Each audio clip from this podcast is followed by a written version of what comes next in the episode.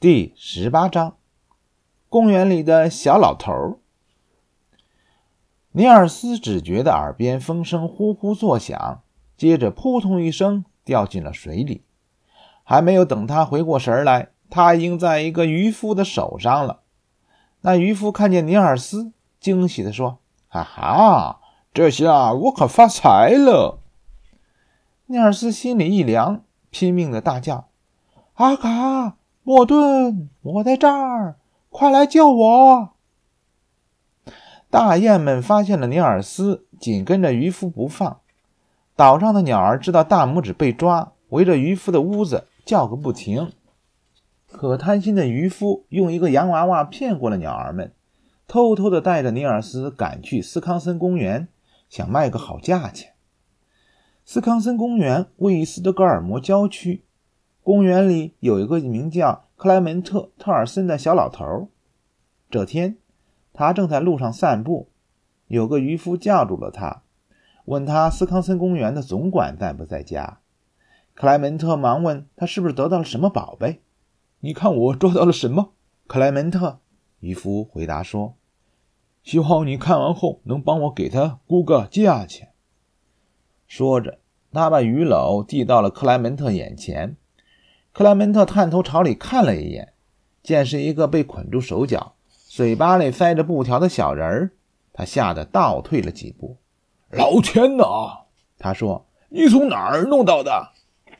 渔夫便把早上没打到鸟，却意外的得到这个小人的事儿说了一遍。克莱门特小时候就听见妈妈说过小精灵的故事，知道他们善恶分明，有着非凡的威力。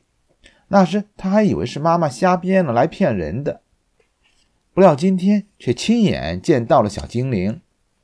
你还是把他放了吧，年轻人。”渔夫不以为然地说，“我还想用它换一点钱呢，也不知道总管你能出多少钱。”小老头克莱门特觉得他应该好好对待这个小人儿，他想了一下，说道。我无法告诉你公园的总管会出多少钱买你的东西，但是如果你同意的话，我出二十克朗买下你这个小人儿。渔夫觉得这笔交易非常不错，就立刻同意了。克莱门特把尼尔斯放进口袋里，带回到公园中的一间小木屋里。进屋后，他就把尼尔斯轻轻地放在了一张小凳子上。尼尔斯仍然被绑得严严实实的，嘴里还塞着东西，躺在那儿一动也不能动。喂，你听好了啊，克莱门特说：“我虽然不认识你，但是你放心，我是不会伤害你的。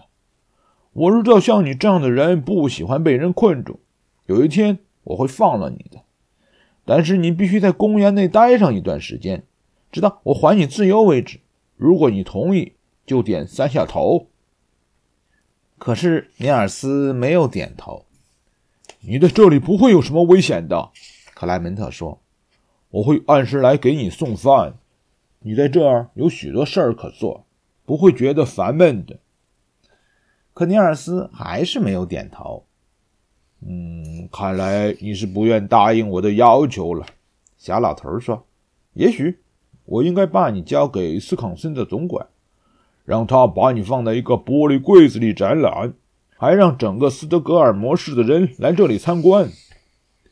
尼尔斯被这番话吓坏了，他可不愿做一个被所有人参观的展览品，所以听完克莱门特的这番话，他就赶紧点了三下头，表示他同意了。老头见尼尔斯点头了，便高兴地把他身上的绳子解开了。我得去干活了。你自己到公园里去转转吧。说完，他就走了。尼尔斯急忙取出塞在嘴里的东西，深吸了几口气。现在他才来得及四处打量一下这个房子，他的新住处。可就在第二天的早上，一位邮差给克莱门特送来了一封信，信是老头家乡的县长亲笔写来的。说他的家乡已经发生了非常大的变化，希望他能回去看一看。此后的几天，小老头克莱门特拉尔森一直被浓浓的思乡之情折磨得痛苦不堪。一个星期后，他再也忍不住了，就到总管那儿辞了职，回到他的家乡哈尔辛兰去了。现在，尼尔斯一个人待在斯康森公园里了。他完全可以找只鸟儿带他去找大雁们，可是他记着他对老头的承诺，只好老老实实的待在那儿。他很快就认识了公园里所有的动物，交了许多好朋友，但他仍然十分想念阿卡和莫顿他们。